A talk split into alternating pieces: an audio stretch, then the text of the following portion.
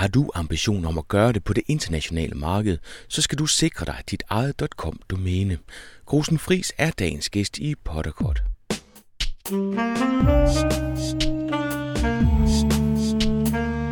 Velkommen til Potterkort, en podcast om markedsføring på internettet. Din vært er Ip Potter. Søgemaskineoptimeringsnørden fra Esbjerg og manden, der sidder med in-house SEO for firmaet Spamfighter. Det er Grosen Fris, du kan få fornøjelsen af den næste times tid. Og det er blevet til en snak om redirects, websites i udlandet, søgeords research og det, at SEO og kommenteringsoptimering skal gå hånd i hånd.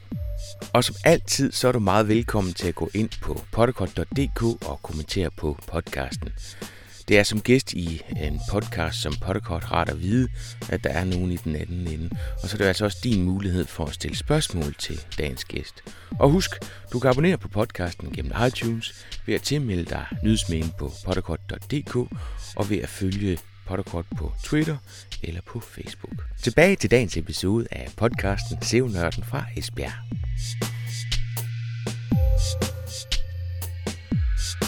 Jeg hedder Rosen Fris og arbejder som in-house SEO hos Spamfighter over i København. Øh, lidt om, hvad jeg lavede inden jeg kom der. Jeg har haft mit eget lille SEO-firma i to år. Så var jeg sammen med en anden en, hvor vi drev en del SEO videre i øh, to år, og øh, de sidste halvår har jeg så arbejdet for Spamfighter. Så jeg har cirka 5 års erfaring med 4,5 års erfaring med SEO. Og når du siger in-house med Spamfighter, du siger, det er simpelthen et fuldtidsjob, hvor du sidder udelukkende og laver SEO for Spamfighter? Ja, lige præcis. Og det er, det er, det er utrolig spændende, når man har arbejdet øh, de her fire år som ekstern SEO, eller skal vi kalde det normal SEO, hvor man har forskellige former for kunder, som man hjælper med forskellige SEO-relaterede opgaver. Og lige pludselig så har man jo kun én kunde, det vil sige øh, min nuværende arbejdsgiver. Øhm, fordi der kan man lige pludselig gå helt til bunds, og man kan også gå til bunds med nogle, øh, hvad skal man sige, noget, noget, hvor man ellers tidligere siger øh, til kunder, jamen det, det, kan, det kan være, at I når der til en gang, ikke? men her kan men, den, men altså, jeg når der til, og så kan jeg begynde at tweake og fine-tune og gøre det rigtig godt. Hvad er det for nogle elementer, du er inde omkring? Altså så i løbet af en, af en, af en dag, hvad, hvad kommer du ind omkring?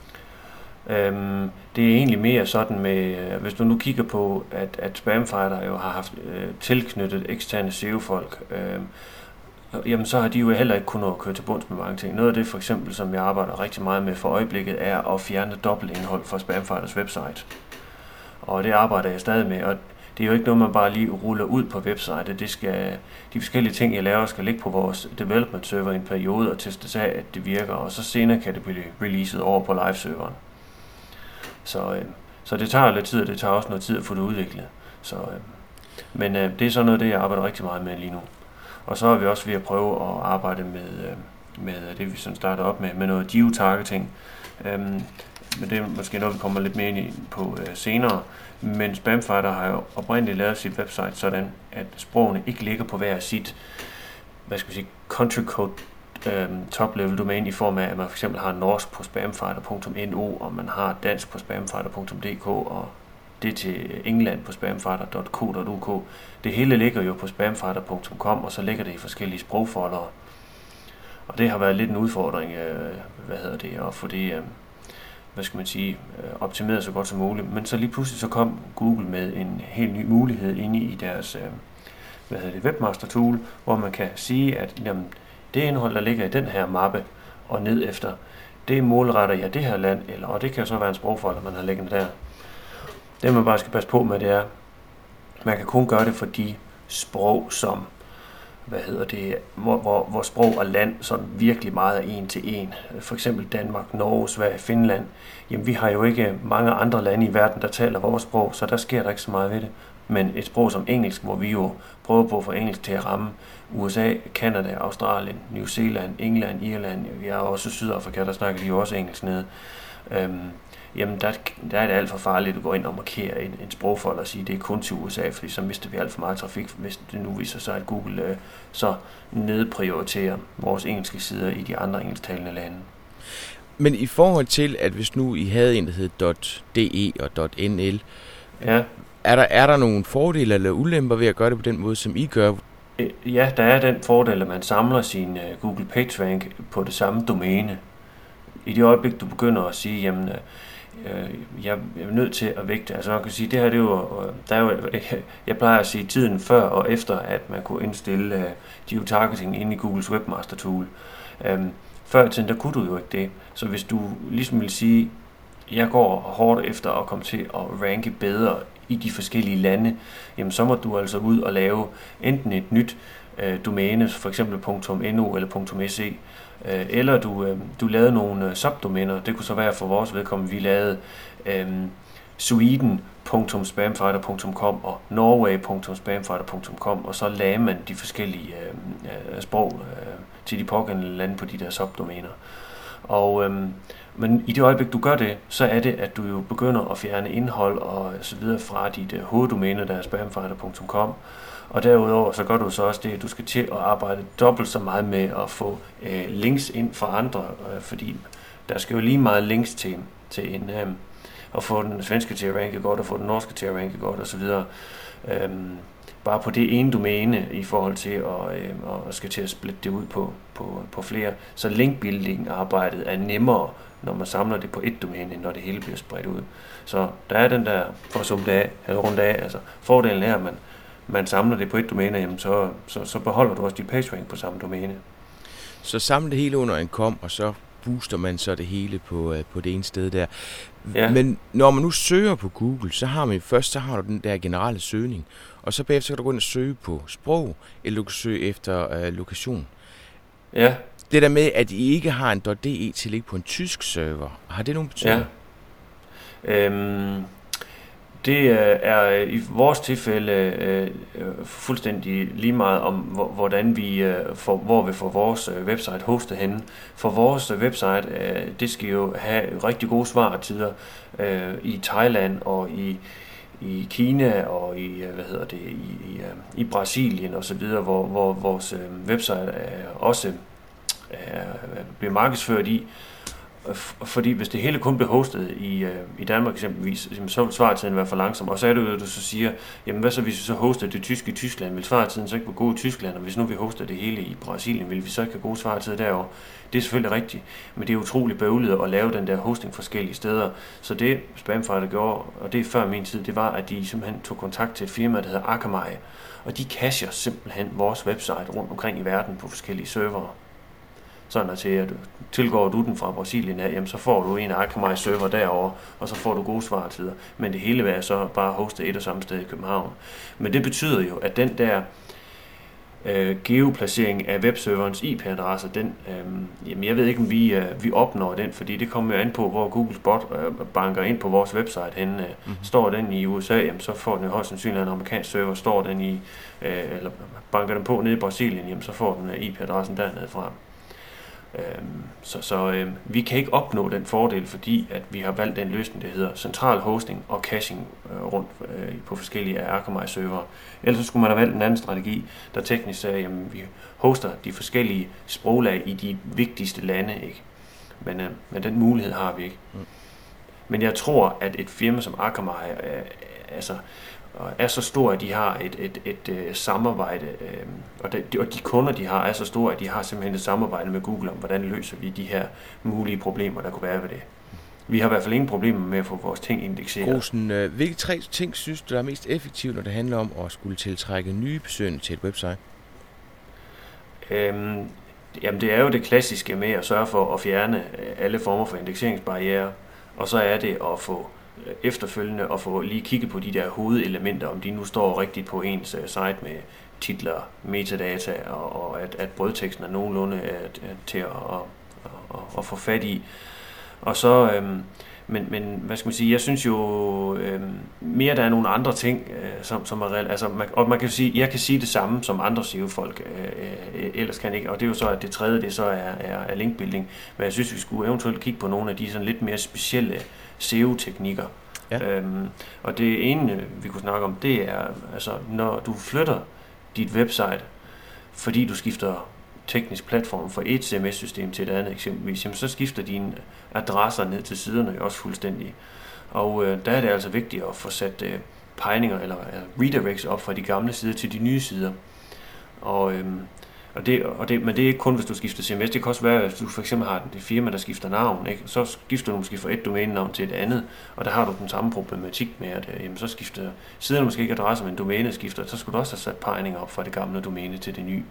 Og der er det altså ikke nok bare at lave øh, pegninger fra alle dine gamle undersider, og så til den nye forside. Der er det altså vigtigt at sørge for, at du har pegninger fra den ene relevante underside på det gamle website over til en ny relevant underside på det nye website.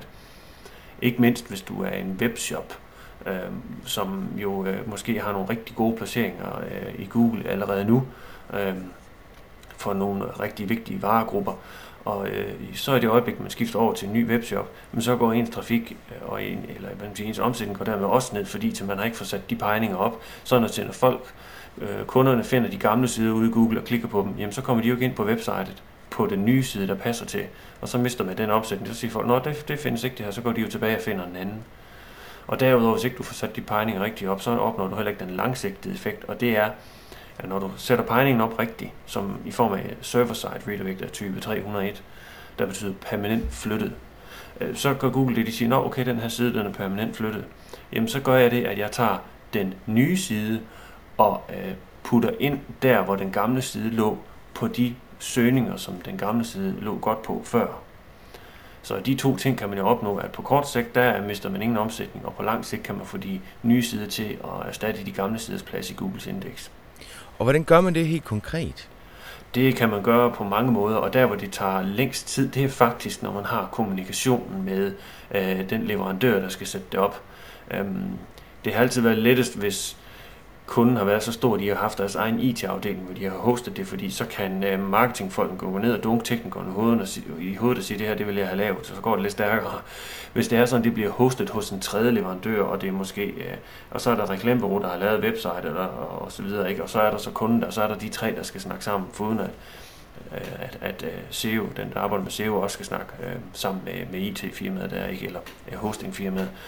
Og rent teknisk, så kan det være det kan være en Microsoft-server, øh, som bare skal hvad hedder det, importere en XML-fil, hvor man så har, jamen det er redirect fra den side til den side, fra den side til den side.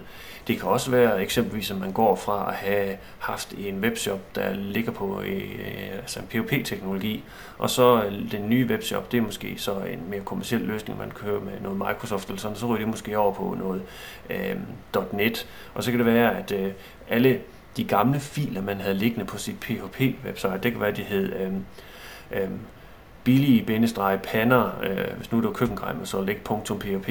Jamen, den URL, øh, det kan godt være den eneste tekniske løsning øh, at, at få den sat op på den nye Microsoft-server, det er, at den nye Microsoft-server bliver sat op til, at uanset om, om, om endelsen på det her øh, side på websitet hedder .php eller for eksempel .aspx, så skal der kunne eksekveres .NET-kode inde i den her øh, .php-fil. Og det har jeg været med til, hvor jeg så skulle levere, øh, det var så øh, ikke .NET, det var bare klassisk ASP, jeg skulle levere flere tusind små ASP-filer, undskyld, PHP-filer med ASP-kode i. Og så satte leverandøren det så op sådan, at PHP-filer kunne eksekveres med klassisk ASP-kode i. Så det er, det er vidt forskelligt fra, og det er fra gang til gang, og det er også alt efter, hvad, hvad hostingfirmaet vil give lov til. Sådan, her. Så det er altså værd at have det med i sin overvejelse, hvis man står for at skulle flytte webshop. Ja, at man så er... går ind og finder ud af, om, om den nye kan, kan gå ind og så lave nogle redirects 302. Ja, lige præcis. Lige præcis. Og det kan være et kæmpe arbejde, hvis du har tusindvis af sider. Øhm, jeg arbejdede i, i, i det tidligere job, jeg havde, der havde vi sådan et, et, et øh, hvad skal man sige, lidt, altså en spider, ligesom Google, selvfølgelig ikke er så avanceret, sådan, men sådan en, jeg havde lavet, øh, som så kunne gå ind og gennemlæse det gamle website, og så bagefter gik den ind og gennemlæste det nye website.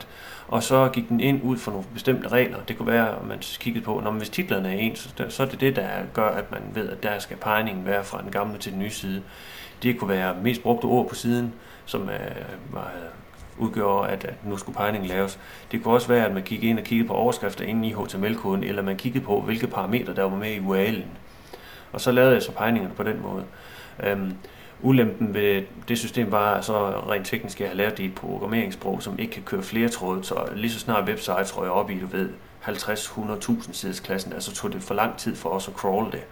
Og kunderne kommer tit to dage efter de har lanceret deres øh, nye website og går i panik over, at de redirects her ikke er sat op, og de mm. vil ikke midlertidigt gå tilbage til den gamle, indtil det er løst.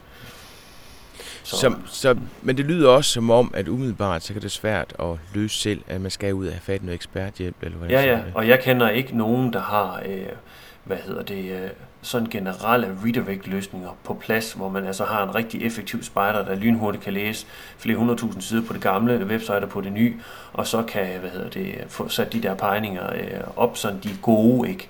Altså man virkelig kan se, at, at, at, at det er fra underside til underside, fra kategoriside til kategoriside. Og derudover også, at man har et system, der er så fleksibelt, at man kan sige, jamen hvad er, hvad er det en endelig platform? Er det en Microsoft Internet Information Server? Er det en SharePoint-løsning? Eller er det mm. en Magento-løsning, en shop-løsning? Hvad er det for noget? Så skulle man jo bare kunne tjekke af, hvad output-formatet skulle være i, sådan at det, det er jo lynhurtigt at få sat op på den, på den nye server. Det kender jeg ikke nogen, der har. Jeg har haft adgang til et shopsystem, hvor den simpelthen lavede en 404 øh, log alert, okay. så, så man kunne tage den på bagkanten. Du kunne simpelthen okay, gå ind og se, hvad er det for yes. nogen, der bliver kaldt frem hyppigst, yes. og så kan gå ind og lave en redirect indenfor. Ja, nemlig. Så, Jamen men det, igen, det, det er så lidt mere på bagkanten, men man kan ja. sige, hvis man har 5.000 varer og ikke kan overskue ja. og tage dem alle sammen, så kan du i hvert fald tage fat i, i de vigtigste yes. først, og så få det arbejdet Nemlig. igennem. Yes, og det er absolut øh, langt bedre end slet ikke at gøre noget ved det. Det er det, er det helt stensikkert, fordi det er så brændt ærgerligt at have måske brugt flere år på at bygge en god webshop op på en platform, og så vælger man at opgradere, fordi det går godt for en, ikke? Og så smider man alt det, man har lavet lidt i skraldespanden og starter forfra. Ikke? Det kan virkelig koste øh, på bundlinjen. Så derfor at, at ty til den metode, du siger, det, det, vil, det, vil, det vil kunne redde mange, mange tusind kroner. Det er jeg ikke et øjeblik i tvivl om. Eller millioner, hvis det skal være. Så punkt nummer et, det er, at man sørger for, hvis man flytter et, øh, en webshop over på en anden, at man så sørger for at få lavet nogle ordentlige redirects. Ja, og man kan lige så godt gå i gang med det samme, for det, det kan godt tage lang tid at sidde og finde ud af, hvordan det skal fungere.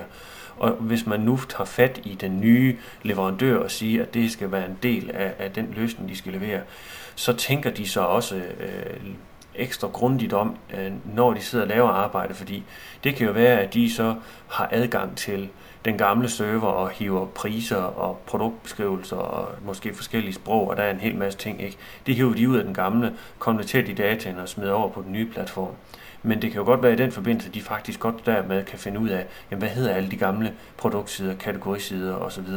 Jamen, så ved de jo også, hvad, hvad, hvad de nye sider kommer til at, at, hedde. Og det er jo den bedste øh, videovægtløsning, det er, at, at øh, hvis man ved nøjagtigt, hvor man går fra og til, og man ikke skal til, du ved, at lave kvalificeret gæt, som jo var lidt den løsning, jeg havde lavet. Og nummer to? Jamen det er, at øh, jeg synes, at konverteringsoptimering og SEO, det skal, de, altså, de to discipliner skal gå hånd i hånd. Tidligere havde jeg det sådan, og det var meget sådan, øh, den holdning, jeg havde, da jeg havde mit eget lille firma, hvor jeg jo ikke, ikke kunne rumme en hel masse opgaver. Jamen der tænkte jeg, min opgave det er at skaffe trafik ind på websitet. Min opgave er ikke at få hvad skal man sige, brugerne til at konvertere, når de engang er derinde. Men det er ikke længere tilfredsstillende for kunder bare at give i tusindvis af kroner for at få optimeret deres websider, eller at, og, og, have et kæmpe budget til AdWords, hvis, hvis man så ikke har tilfredsstillende med konverteringer. Så man skal altså have fat i nogle dygtige folk, eller øh, få opbygget i hvert fald sig selv internt, altså købe nogle bøger, læse dem, og så få opbygget en testkultur internt. Øh, sådan at man gør noget mere ved det, fordi til alt andet lige, så er det jo øh, egentlig sådan, at det er en bedre idé, og umiddelbart at se, kan vi få noget mere ud af den trafik, vi allerede har, inden vi begynder at kaste penge efter at skaffe øh, mere trafik ind. Men siger du også dermed, at det skal være en og samme person? Nej, det siger jeg ikke. Jeg siger bare, at SEO-folk skal erkende, at det skal de også arbejde seriøst med, øh, sådan at de får et, et basiskendskab til værktøjer, basiskendskab til, hvad det er for nogle elementer, man typisk piller ved. Øh, lige så vel som at markeds, for, eller hvad skal man sige, marketingfolk, der arbejder med web, øh, de godt må have sådan, du ved, en basisforståelse af forskellige ting inden for SEO, uden at de skal være eksperter i, hvorfor der er en indeksbarriere, en indeksbarriere her, Øh, og det skyldes så, at session-ideen er med i urlen, hvis en, en bot kommer forbi, og der ikke er en, en, en support for, øh, for browser cookies. Ikke? Altså det er jo ikke det niveau, man hver sag skal ligge på, øh, hvad hedder det, inden for andre discipliner, men man skal have et basiskendskab. Og det skal jeg også have, som, når jeg arbejder med SEO inden for konverteringsoptimering. Og vi er begyndt med det på Spamfighter og prøve at lave nogle split-test på nogle af vores sider og prøve at få nogle begyndende erfaringer med det. Og hvad bruger du til det? Er det så Google Optimizer, du ja, fat i vi der? bruger Website Optimizer. Vi har fået det implementeret ind, så det er nemt at, at, at sætte op. Men vi bruger ikke engang endnu, hvad skal man sige, du ved, øh, øh, øh, multivariate tests, hvor man kan teste måske to overskrifter, to billeder og to knapper øh, på samme side. Vi kører simpelthen helt traditionel A-B-split-testning imellem to-tre forskellige sider, fordi det rent teknisk er lettest for os at køre på den måde der. Når du har lavet de der tests, Ja. altså den forskel, der er, er det, er det, de, er det små ting, eller er det virkelig de store tal, der kommer frem? Når Ind, indtil videre har det været sådan, at de test, vi har kørt, der har øh, og den originale side og den nye side har været lige gode. Der har simpelthen ikke været øh, hvad hedder det, nogen forskel til, at, at, at man kan sige, at jamen, den nye side er så god, det, at, at vi skal skifte den ud, så det har vi ikke turet. Øhm, og det, som vi så er kommet frem til os, det er, at vi måske har, ja, eller det, vi har måske testet lidt for mange elementer på samme side af gangen. Så nu er vi gået øh, øh, altså en, en, en anden vej i stedet for at så sige, at vi tester kun nogle ganske få, altså helst kun to ting ad gangen. Ikke? Og, øhm, og der synes jeg faktisk, at de nye test, vi kører, de, de kører lidt bedre, hvor de nye sider øh, faktisk er bedre end de gamle. Det kan være sådan noget med at sige, at det eneste vi tester, det er at få øh, download-knappen op øh, above the fold, altså op over scrollgrænsen øhm, på, på skærmen, så at brugeren kan se den med det samme. Ikke? Øhm, eller det kan være at sige, øh, overskriften på en side øhm, hjælper det, at den er meget mere kort og præcis, end at den er lang og måske kommer ned i, i anden linje. Ikke? Sådan nogle ting, der test forskellige typer billeder alene, og se om det har en effekt. så gå for eksempel fra, at vi kører, har kørt meget med, med, øhm, med skærmbilleder af vores produkter, så prøver vi at lave en test nu, hvor vi i stedet for har et billede af en person, øh, der, øhm, der er øh, frustreret over, at øh, vedkommende, nu har vi det her slow PC fighter produkt, men der vil vi prøve så nu at køre med et billede af en person, der er frustreret over, at, at hans eller hendes PC er langsom, ikke? I stedet for at der bare er et billede af, af vores produkt, og så ser man ikke, det kan give noget. Sådan en bruger umiddelbart kan se sig selv i samme situation, i langt øh, højere grad end, end ved at se et skærmbillede. For når man ser et skærmbillede af et produkt, så tænker man som, hvad er det egentlig for noget, hvad kan det? Men et billede af en person, der er frustreret over sin PC, der ikke vil arbejde hurtigt nok, det, det kender alle om her jo. Det er noget, vi kan identificere os med med Ja. det samme. Ja. Fint, så konverteringsoptimering og SEO skal gå hånd i hånd. Ja, Og nummer tre, Jamen det er jo så øh, det her, som jeg snakkede med, øh, eller lidt om tidligere med, altså som du ved, best practice inden for, øh, for hvordan man gør et website internationalt. Og øh, nu har jeg nævnt lidt det her med, at har du et .com, og det kan kun lade sig gøre for .com, så det var heldigt, at vi havde spamfighter.com. Du kan ikke gøre det for .net eller .org eller .dk med at gå ind og markere mapper og så sige, den her mappe på det her domæne, det er til det land, den her mappe, det er til det land. Du kan kun gøre det for .com. det du kun gør for .com, Ja, det kan du. Og du er jo kun Google, der supporterer det. Du kan ikke gøre det i Bing, øh, eksempelvis.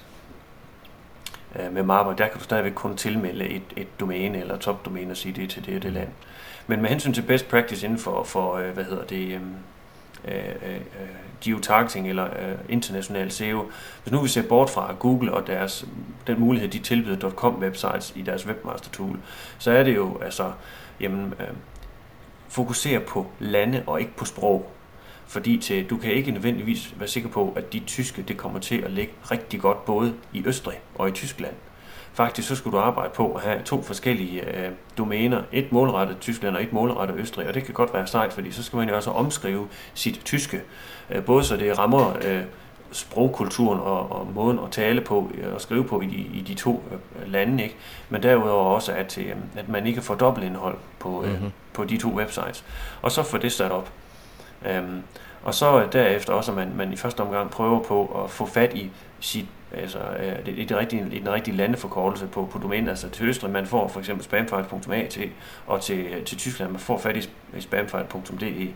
Kan man ikke få fat i de der country code top level domæner, så prøv at bruge subdomæner i stedet for, hvor du så måske har det firmanavn.com eller .net, eller, og det, det kan også sagtens være .dk, og så kører du med et eller andet relevant subdomæne, og det kunne jo være, øh, det kunne være forkortelsen Øh, SV for, for øh, nej, SE for Sweden, eller man skriver ordet Sweden. Punktum, øh, hvad hedder det, øh, domænenavn.dk eksempelvis. Men Grosen, hvad er du til at ligge på spamfighter.de? Altså hvis, hvis den ligger under .com i Ja. en DE-mappe, Ja. hvad bruger du så topdomænen til?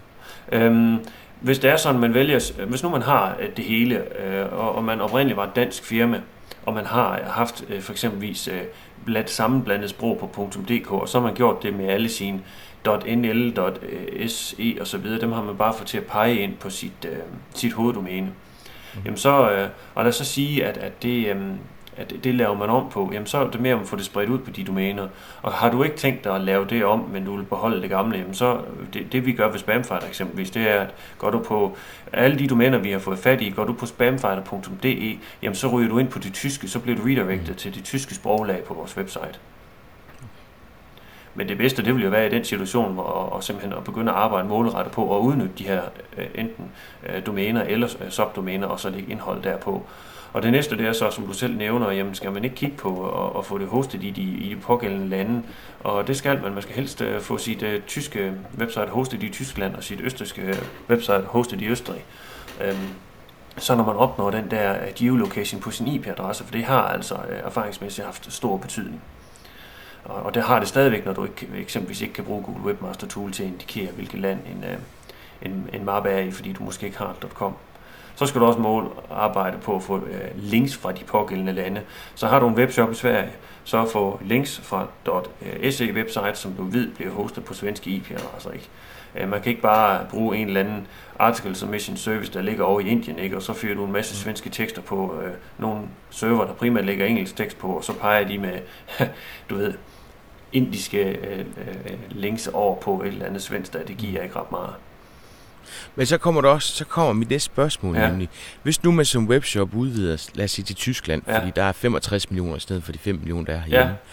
Når man så skal ind og lave SEO, og sådan noget, kan, kan man som dansker varetage det? Altså nu vil jeg godt komme ind på, hvor, hvor godt ens tysk er. Ja. Men, men skal man ikke have fat i nogle tysker for at have den rigtige kulturforståelse jo, og kunne øh, det rigtige tysk? I hvert fald når vi snakker sprog. Øh, Øh, men det, altså, med hensyn til at arbejde med, og, og, og de, de tekniske ting er de samme, uanset hvad, altså, mm. øhm, når man har styr på de der basisting med, få det hostet i de pågældende land, bruge de rigtige typer domæner eller subdomæner, øh, få konfigureret sin webmaster tools rigtigt, og alle de her sådan, øh, primære ting og, og linkbuilding fra de pågældende lande, så er man godt i gang. Men så kommer vi så til det der med selve sproget, og der er du ret i, altså der er nogle ting, der er svære at outsource, og det er svært at outsource øh, øh, god, altså, øh, god tysk øh, på, på skrift eller østrisk på skrift. Der er det altså bedst at få fat i nogle lokale. Men du behøver ikke få fat i nogle lokale SEO-firmaer. Jo, måske de kan hjælpe dig med noget linkbuilding, hvis det er. Men, øh, men det er nok at få fat i nogle gode øh, tyske øh, oversætter, men det er altså bedst at få fat i dem, der bor i det pågældende land, eller bruge et oversættebureau, der ligger i det pågældende land. Super. Og, og der vil jeg også komme en, en, en, en kommentar, det er, hvis nu man eksempelvis sidder med en side, og man ved, at den har bare virkelig genereret en masse god organisk trafik på engelsk, den må virkelig kunne drive det samme ind på tysk. Og så bliver man overrasket over, at den driver ingenting ind. Og det er simpelthen fordi, der så har siddet den oversætter og har oversat den direkte, men ikke har tænkt på der, jamen det sø, de to-tre søger, der er kombineret sammen, øh, hvad hedder det, som gør, at den her side kommer til at ligge rigtig godt på engelsk, jamen dem kan man ikke bare oversætte og så forvente, at det er de samme ord, tyskerne bruger, eller øh, nogen fra Østrig bruger. Så der kan man altså godt øh, øh være udsat for, at det er ikke nok bare at oversætte siderne. Man kan også være øh, nødsat til at gå ind og lave en ordentlig søgeordsanalyse og finde ud af, hvad er det for nogle, øh, hvad er det for nogle søgeord, som tyskerne bruger, sådan at man kan få den samme side til at ranke godt på tysk. Og det var nok også det, jeg mente, ja, da jeg sagde, om man ikke skulle have et SEO. Altså, for, men det er igen, altså, hvad et SEO-firma, hvad de gør. Ja. Altså linkbilleder, de, øh, kommer de med content. Altså, ja. så, men en oversætter skal jo også have en, en, et indblik i, hvad det er for nogle søgeord, ja. tyskerne bruger for at, at, at kunne uh, få løst det behov. Ikke? Yes. Så. Grosen, bruger du udelukkende organisk søgemaskineoptimering, eller er der noget andet, som du uh, bruger? Jeg tænker på Banner eller PPC? Ja, eller? Øhm, den, den største, hvad skal man sige, øh, traf, øh, trafikgenererende ting, vi bruger ved spamfighter, det er Google AdWords. Det er der ingen tvivl om. Og det næste, der kommer ind, det er, øh, hvad hedder det, at vi arbejder meget med affiliates. Og så prøver vi også at arbejde med alle mulige andre ting, øh, altså øh, reklame, få banner i, øh, i aviserne for eksempel, og, øh, og arbejde med, øh, hvad hedder det, øh, altså med, at de kunder, vi allerede har, og, og, og sende nogle gode tilbud til dem i e-mail-kampagner og sådan nogle ting. Og så er der selvfølgelig også selve, selve SEO-delen med den organiske. Men det er jo ikke det, der er min ekspertise, at sidde med PPC, og sidde med affiliates, og sidde med e-mail markedsføring og sådan noget. Jeg selvfølgelig have lidt kendskab til, hvor meget og hvordan og hvorledes vi bruger det, men, men, men mit speciale er stadigvæk teknisk SEO, det er jo også noget af det, som Spamfighter gerne vil opnå, det er at få noget mere trafik ind via organiske søgninger, så det er jo derfor, de synes, det er bare relevant, at jeg bliver ansat øh, for, og nu har jeg jo været det sikkert et halvt år jo. Men er det noget, I ordner in-house også, eller er det noget, ja, I er ude at hente ud? det er, det er in-house. Vi har øh, min øh, chef i marketingafdelingen, han, øh, han sidder, og, og selvfølgelig sidder også lidt andet på, er ham, der primært sidder med vores PPC, og så har jeg en anden kollega, der stort set ikke laver andet og sidder og arbejder med vores affiliates. Og så sidder vi med de andre opgaver. Det, det, det skifter sig lidt, hvem der sidder med og har hovedansvaret for de forskellige ting der, men, men vi har sådan set en mand på hver opgave. Ved du, hvilke af alle de her indsatsområder, der har den største konverteringsprocent? Jamen, det er... Øh, altså, det, det er lige... Øh, det er lige godt, når det kommer ind, vil jeg sige, at, at det jeg sådan har, øh, har hørt, øh, når jeg snakker med, med mine kolleger, men, men jeg har jo ikke sådan været inde øh, og, og spørge vores, øh, mine, mine kolleger, der sidder med affiliate, hvor godt det er det konverterer, fordi så meget ved jeg heller ikke nu om, altså, hvor vi har vores affiliate-ting øh, liggende henne.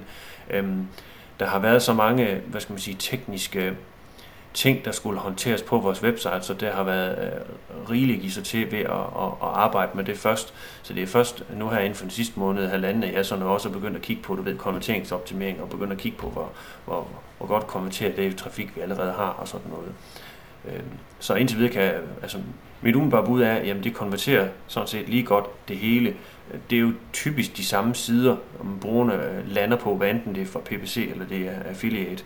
Og, øh, men det er klart, organisk trafik, hvis, hvis en bruger lander på en eller anden speciel side, så er det jo ikke sikkert, at vedkommende når at konvertere lige så hurtigt, fordi han eller hun skal måske igennem et par sider, inden at øh, vedkommende finder download-siden for et af vores produkter. Er der noget, som du ikke vil bruge penge på? Jeg øh, tænkte sådan, øh, jeg foreslog her, øh, arbejdede på et stykke papir og foreslog min egen chef og nogle andre i, i Spamfighter, at vi skulle kigge lidt på sociale medier og, øh, og gøre noget mere ved det. Og der må man så bare sige, at, øh, at øh, det, øh, det vil vi ikke få ret meget ud af. Vi har allerede prøvet det lidt, øh, og det, det var en stor overraskelse for mig. Øhm, eksempelvis så har vi prøvet hos Bamfart at reklamere på Facebook med at, at have reklamerne ude i højre kolonne der på Facebook. Det giver ingenting overhovedet til, at det kan svare sig. Og vi har haft fat i Facebook på rimelig højt niveau, øh, altså Facebook i Danmark, og de siger simpelthen, at altså, det, det er muligt, at de, det produkt, vi sælger, simpelthen ikke passer godt til et, et socialt medie, og det er derfor. Så har vi også prøvet, eksempelvis her forleden, der sendte vi en e-mail-kampagne ud. Altså, vi har mange, øh, mange millioner øh, brugere, og der har man så fundet et udsnit af de her brugere, der passer til den her e-mail, der sendes ud. Der var 800.000, der modtog den e-mail. Der var 50 af de 800.000, der brugte det her med, at man kunne tweete om den der ting, der stod i den der mail. Det er jo promiller. Og sådan har vi også på med andre ting, hvor, hvor, hvor, hvor skal man sige, at jamen det, det, det giver ikke nok øh, til, at, at, øh, at det er noget, vi skal bruge mange penge på. Dermed ikke sagt, at vi ikke skal være til stede på Twitter. Vi er til stede på Twitter, vi twitter vores nyheder ud og så videre. Og, og vi har dem også på vores Facebook, og vi gør meget ud af at have en Facebook-side, der hele tiden er levende, når der sker noget nyt på, så den ikke øh, hvad hedder det, går hen og bliver opfattet som noget, der er dødt. Men det er ikke noget, vi kaster øh, i 10.000 vis af, af markedsføringskroner efter hver eneste måned, fordi det er stadigvæk i en, en øh, øh, det er stadigvæk i sin begyndelse, øh, eller også så har det noget at gøre med, at det produkt, vi sælger, simpelthen, at det er ikke muligt at bygge det her, altså den her gode historie med de økologiske æg op omkring øh, PC-softwareprodukter. I skal nok i hvert fald finde en anden indgangsvinkel. Jeg tænker, Twitter kan jeg ikke se, jeres målgruppe er på. Altså der er de simpelthen for tekniske ja. til, at mm. man forestiller sig, at de vil bruge ja. jeres produkt. Men Facebook, jeg skulle tro med de uh, demografiske oplysninger, der er derinde, at de vil kunne finde det udsnit. Ja. Specielt så vil der have nogle uh, gode informationer på dem, som I allerede har, så I ved helt præcis, hvem jeres ja. kunder er. Jamen jeg er ret sikker på alt det der, det her, fordi vi er vi er interesseret i at bruge enhver markedsføringskanal, og, øh, som, som, som, altså, man kan sige, spamfarter er jo heldigvis i den situation, at det er jo ikke sådan, at man siger, at jeg har kun det her budget til markedsføring, øh, og ikke mere. Og så kan det godt være, at til, øh, at man kan sige, det er jo dumt, hvis nu nu siger, at jeg har kun 50.000 om månedens markedsføring.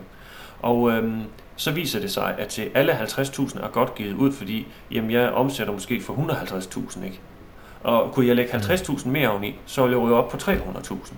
Så på den måde er det jo ikke sådan, at vores budget så, sådan er, er, øh, har nogle begrænsninger, hvis det viser sig, at jamen, der er en god return on øh, investment for hver eneste markedsføringskrone, vi pumper ud, og det måler vi selvfølgelig på. Så, øh, og derfor så er vi jo interesseret i at prøve alle former for markedsføringskanaler, ud over det, vi allerede bruger meget med AdWords og Affiliate, som også eksempelvis prøver at reklamere på Facebook. Men det er simpelthen ikke givet nok til, at vi har ville bruge kræfter på at fortsætte med selve reklameringsdelen. Vi arbejder selvfølgelig stadigvæk på, at vores øh, øh hvad hedder det, fanside på Facebook, den er, den er pæn og informativ, at der hele tiden kommer noget nyt derude. Mm. Så, så I bruger det ikke aktivt på den måde, men hvor meget gør I ud af at monitere?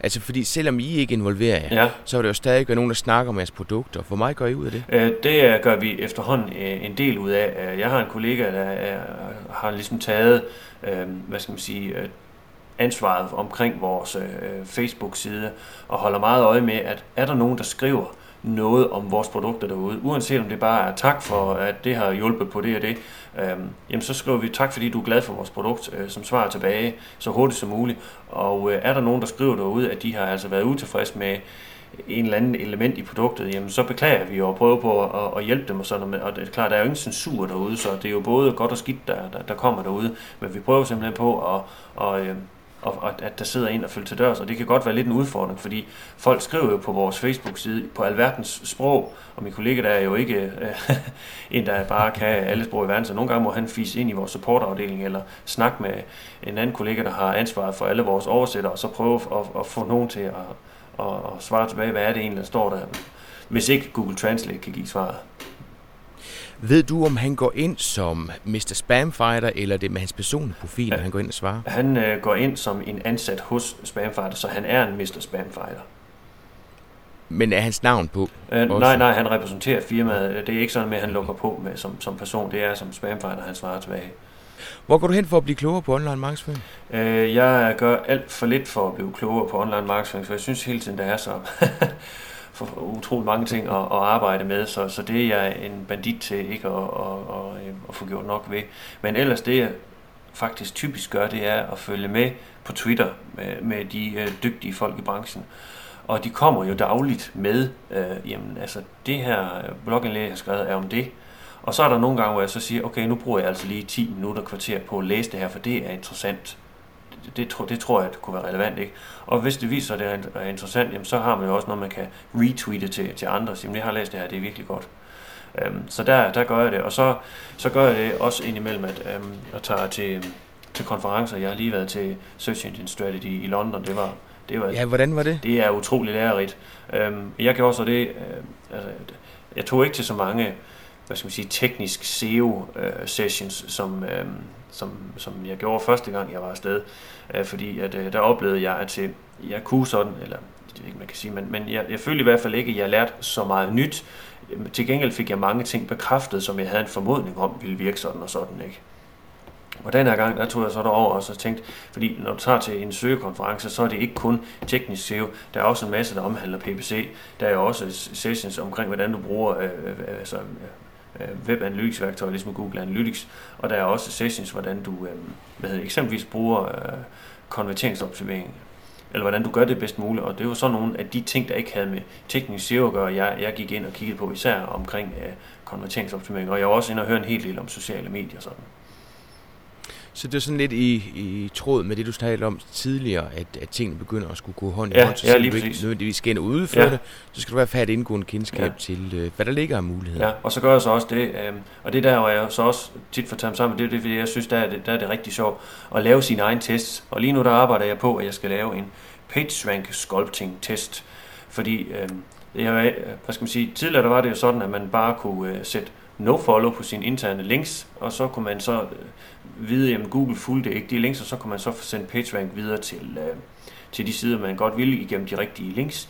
Øh, men og på den anden side, øh, det brugeren ser, han har stadigvæk alle de knapper og links og ting, så han eller hun skal bruge for at navigere rundt, ikke? Men, mens man sådan ligesom har stikket websitet lidt, så Google kun følger nogle af dem. Øh, og der har de jo så øh, gået ud og sagt, at altså det, øh, det supporterer vi ikke mere, det understøtter vi ikke mere. Øh, har du en side med 10 links på, og de fem af dem, de er no-follow. Så, og, og lad os så sige, at der er en page rank på den side på 2, så plejer det at være sådan, at man siger, jamen så tager jeg 2 og dividerer med 5, fordi der var 5 follow links, men sådan er det ikke mere. Nu tager man 2 og dividerer med 10, og så har du, hvad giver det, 0,2, ikke? Men din, det er jo kun 0,2, du bliver sendt igennem 5 links i stedet for 10 links. Så du stikker dig selv ved at lave det nummer der, så det skal, det skal jeg have testet på, om, om, om det holder vand, eller om det er bare noget, Google siger for at skræmme folk fra at ikke at lave PageRank sculpting. Men det, det, det kræver jo, at du sætter tre WordPress-blogs op, sætter dem op rigtigt, øh, og så øh, får dem indekseret, og, og til de er rene for, øh, for påvirkning udefra. Jeg skal jo ikke gå ud og sige, nu laver jeg det her test, de ligger her og her, og twitter jeg om det, så får jeg ikke lavet nok tweet-links ned til, til dem alle sammen, og andre begynder også måske at linke til dem, eller driller mig og laver kunstige links ned til et eller andet, ikke? så jeg drager de forkerte konklusioner. Og det tager jo også tid, inden de er blevet indekseret, og inden man sådan kan, kan, kan sige, jamen okay, Sculpting har ændret sig, eller nej, det er en and, det Google har gang i der, det, det er stadigvæk, som det var i gamle dage. Men, men du er jo så nødt til at sende nogle links ind til det site der, fordi ellers... Ja, det er rigtig ellers det aldrig det. Det er du ret i, men der har jeg også adgang til forskellige, hvor jeg så kan lave links i nogle fotos forskellige steder, hvor, hvor der ingen, altså sandsynligt for, at nogen vil opdage, at de links ligger der og følge dem, det er simpelthen lige nul. Det har i hvert fald aldrig været et problem med de tidligere tests, jeg har lavet. Nu siger du PageRank sculpting. Ja. Altså, jeg bliver sådan lidt forvirret over PageRank, for det eneste tidspunkt, der siger man så, jamen øh, det er egentlig ikke noget, der bliver brugt længere, og du kan ikke bruge de tal til noget. Det siger du så alligevel, det kan man godt. Øhm, der er ingen tvivl om, at øhm, PageRank stadigvæk har en, øh, en betydning, fordi øh, det er jo en måde at sætte en talværdi på de indgående links, du får fra øh, hvad hedder det, andre websites, og det er jo linkpopularitet, øh, der stadigvæk vægter utrolig højt i Google. Og det, men det selvfølgelig betyder PageRank ikke øh, øh, alt, øh, hvad skal man sige, den autoritet, du har i markedet, den dominans, du har i markedet, og, og det domæne, du ligger på, og så videre der, ikke? Jamen det, det er jo, og den alder, det har, det er jo bestemmende også for, hvor godt du kommer til at ranke. Det er jo sjovt at se, at øh, Wikipedia øh, altid har utrolig gode placeringer, selvom at til så mange indgående links behøves de ikke nødvendigvis at have for at få den placering. Men det er simpelthen fordi, de opbygger en autoritet på nettet, der gør, at de får simpelthen en kunstig høj placering øhm, øh, fra Googles side af. Øh, sådan nogle ting spiller ind og, og, og, og er meget dominerende øh, set i forhold til bare den der rene PageRank-algoritme. Øh, øh. Men, men øh, det har stadigvæk en betydning, og man skal ikke lukke øjnene over for det, man skal arbejde med det, men det er klart, man skal kigge på sine indekseringsbarriere først, og så skal man få styr på sin, øh, hvad hedder det, sit indhold på website, og så hvis, er man internationalt orienteret, så skal man have styr på det, og så kan man begynde sådan senere hen at kigge på sådan noget som PageRank sculpting. Og øh, der er det jo så bare, at jeg kan ikke forstå, at søgemaskinerne umiddelbart går ud og annoncerer og siger, nej, øh, vi synes det er forkert, at folk de bruger no-follow på interne links til at lave sculpting med.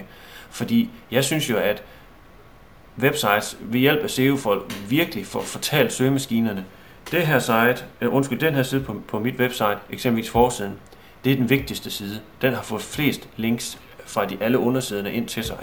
Og øh, så har jeg nogle kategorisider, det er de næstvigtigste, ikke? hvor man måske kører med sine overordnede brands, eller man kører med nogle kategorier, hvis nu man sælger fladskærme, ikke? jamen så har man så kategorierne for hvad hedder det, for sine brands først, og så har man også en kategori for fladskærm, og man har måske en kategori for vægtbeslag og for kabler og øh, alle mulige andre tilbehør, man bruger til. Og så har du så længere ned måske underkategorisider, som er knap så vigtige igen, og så har du så til sidst produktsiderne. At du kan bygge den, det der hierarki op og fortælle, undskyld, fortælle rent numerisk til søgemaskinerne, men de her sider, mener jeg, skal have den her prioritering. Og samtidig med kan du så også gøre det, du siger, forsiden, jamen den kan du så optimere til et, et enkelt søgeord, eksempelvis fladskærm, som der er hård konkurrence om. Kategorisiden kan du så optimere til en kombination af måske to op til tre søgeord, og så har du produktsiden, hvor du måske snakker 3, 4, 5 søgeord. Og det er jo så sådan, at jamen, jo mere konkurrence der med søgeord, jamen, jo, mere, jo flere links og jo mere PageRank skal der også til for at få en god placering for den side, jamen så kan man jo lade kategorisiden og undersiden hjælpe forsiden med at få noget mere af den interne PageRank.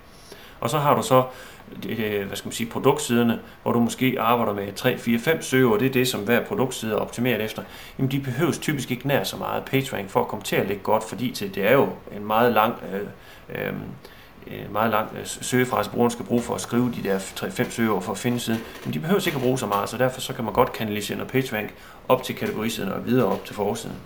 Og den der... Og din page rank sculpting, det vil, det vil være til fordel for brugeren, fordi du går ind, og siger til brugeren, jamen når du søger det ja. her, så er den her side, der vil kunne give svar ja, på lige præcis. Jeg hjælper søgemaskiner med at, og, og, og, og sige, at min forside, den er god på fladskærm. Er det det, brugeren søger på, så vis ham eller hende den side. Ikke en eller anden produktside, fordi vedkommende og vedkommende kun skriver fladskærm, er så tidlig i sin købsproces at han eller hun er ikke ude og finde en Philips så så mange øh, hertz og, og, og så så mange tommer og, så videre, så videre. Han eller hun er stadigvæk ude og screene markedet for, for fladskærmer og ved endnu ikke, hvor stor den skal være. Om skal det være en LCD eller en plasma, skal det være det og det brand.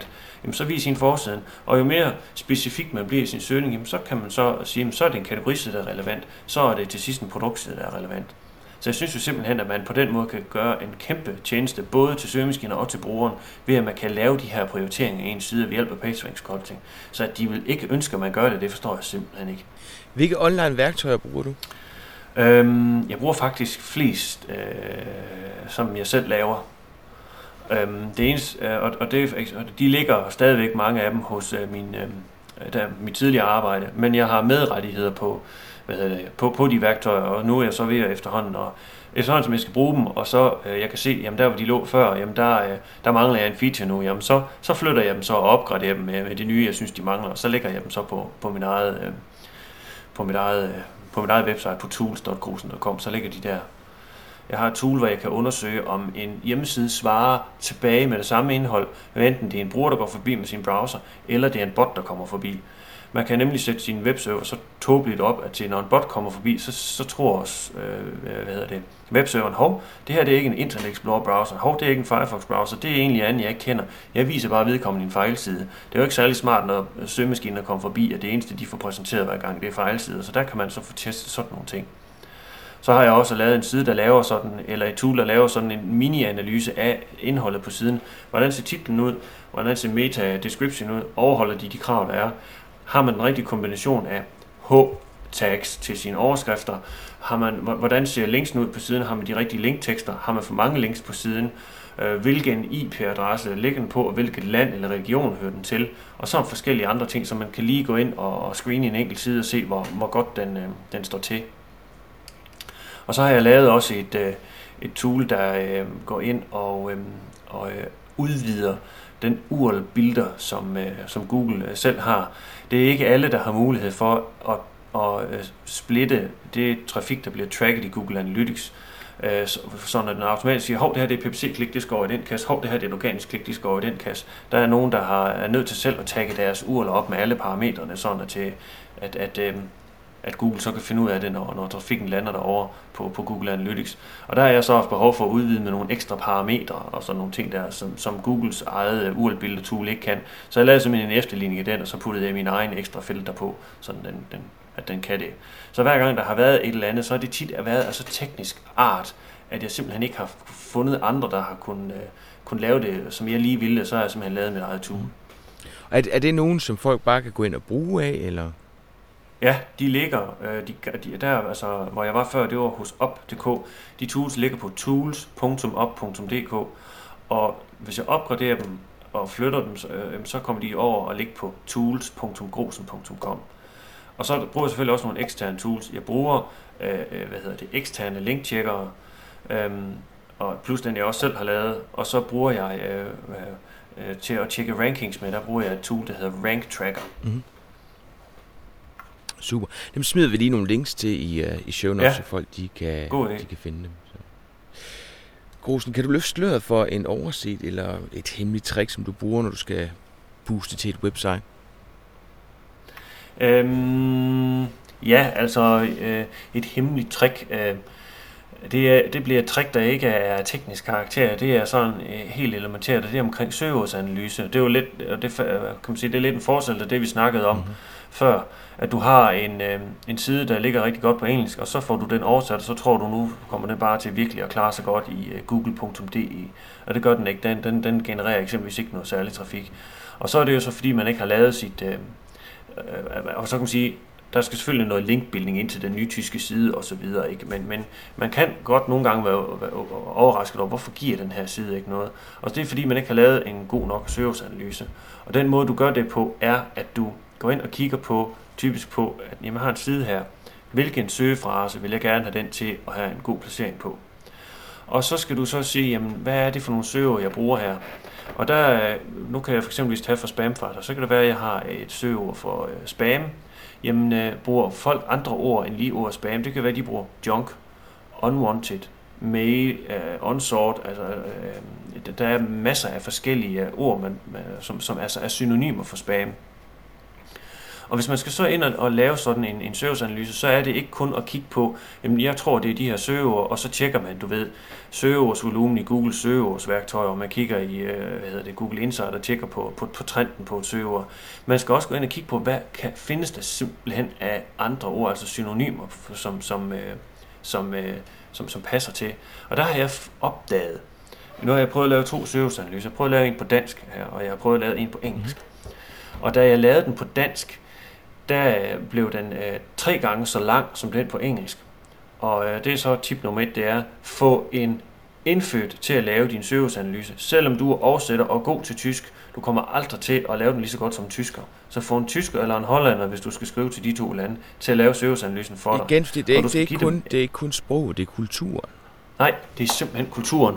Og øhm, jeg kan tydeligt se det, når jeg så sidder og laver søgeanalysen på dansk. Jeg kan med det samme vurdere, om det søger er relevant eller ikke relevant. Det andet tip er, at øh, når man sidder med en øh, øh søgeanalyse, så er det øh, hvad hedder det, øh, ikke kun sådan, at man skal sidde og bruge søgeårsværktøjer og sidde og sige, jamen, øh, jeg kigger i Googles øh, søgeårsværktøj, kigger på volumen, jeg kigger i Google Insight og kigger på trenden for det pågældende søgeord man skal simpelthen også få fat i en øh, i synonymordbog, og så prøve at kigge efter, hvad findes der af synonymer til, til de her, øh, jeg sidder og kigger på lige nu.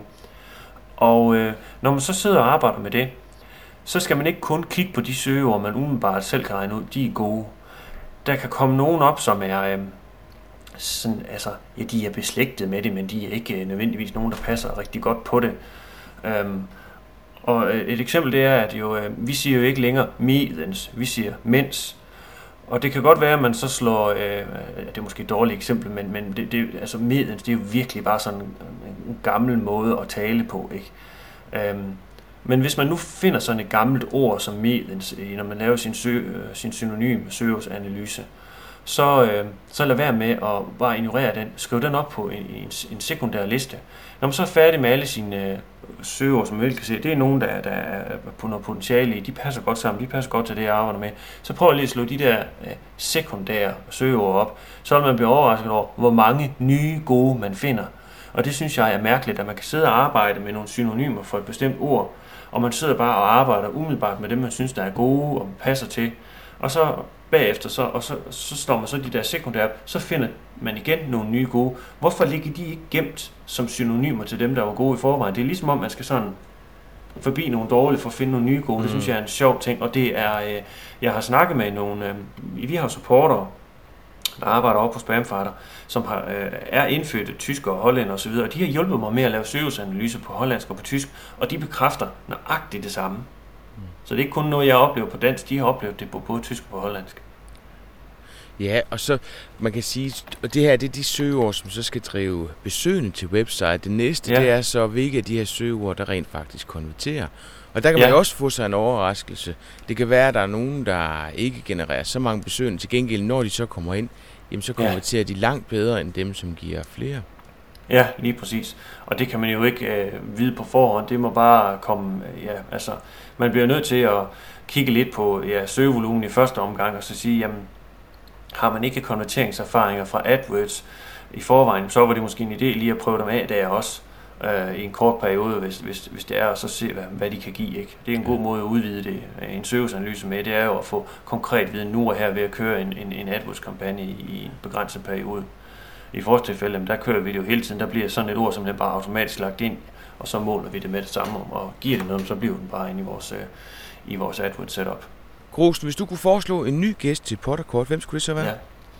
Det skulle være Benjamin Grundgaard ja. fra Customer Sense, som jeg ved er utrolig dygtig inden for konverteringsoptimering. Nu er det jo det, jeg sagde før, jeg synes, at de to ting skal gå hånd i hånd, og det er noget, jeg rigtig gerne vil vide noget mere om. Det synes jeg kunne være rigtig spændende. Han er aktiv på Twitter og så videre der, og han kommer tit, som du ved, at Twitter er et godt tip ud, og jeg plejer altid at læse det. Jeg synes, det er meget relevant, det han kommer med. Jeg synes også, det er et spændende område. Jeg synes også, det er et svært mm. område at komme i gang med. Ja, det er det. Sponsor for Pottercut er Nova Media Kurser. Nova Media laver kurser og workshops i digital markedsføring og kommunikation. Se nogle af kurserne på www.novamedia.dk. Pottercut er redigeret og produceret af Ip Potter. Potter blogger dagligt på www.potter.dk. Musikken brugt i podcasten er lavet specielt til Pottercut af Claus Jørgen Klok.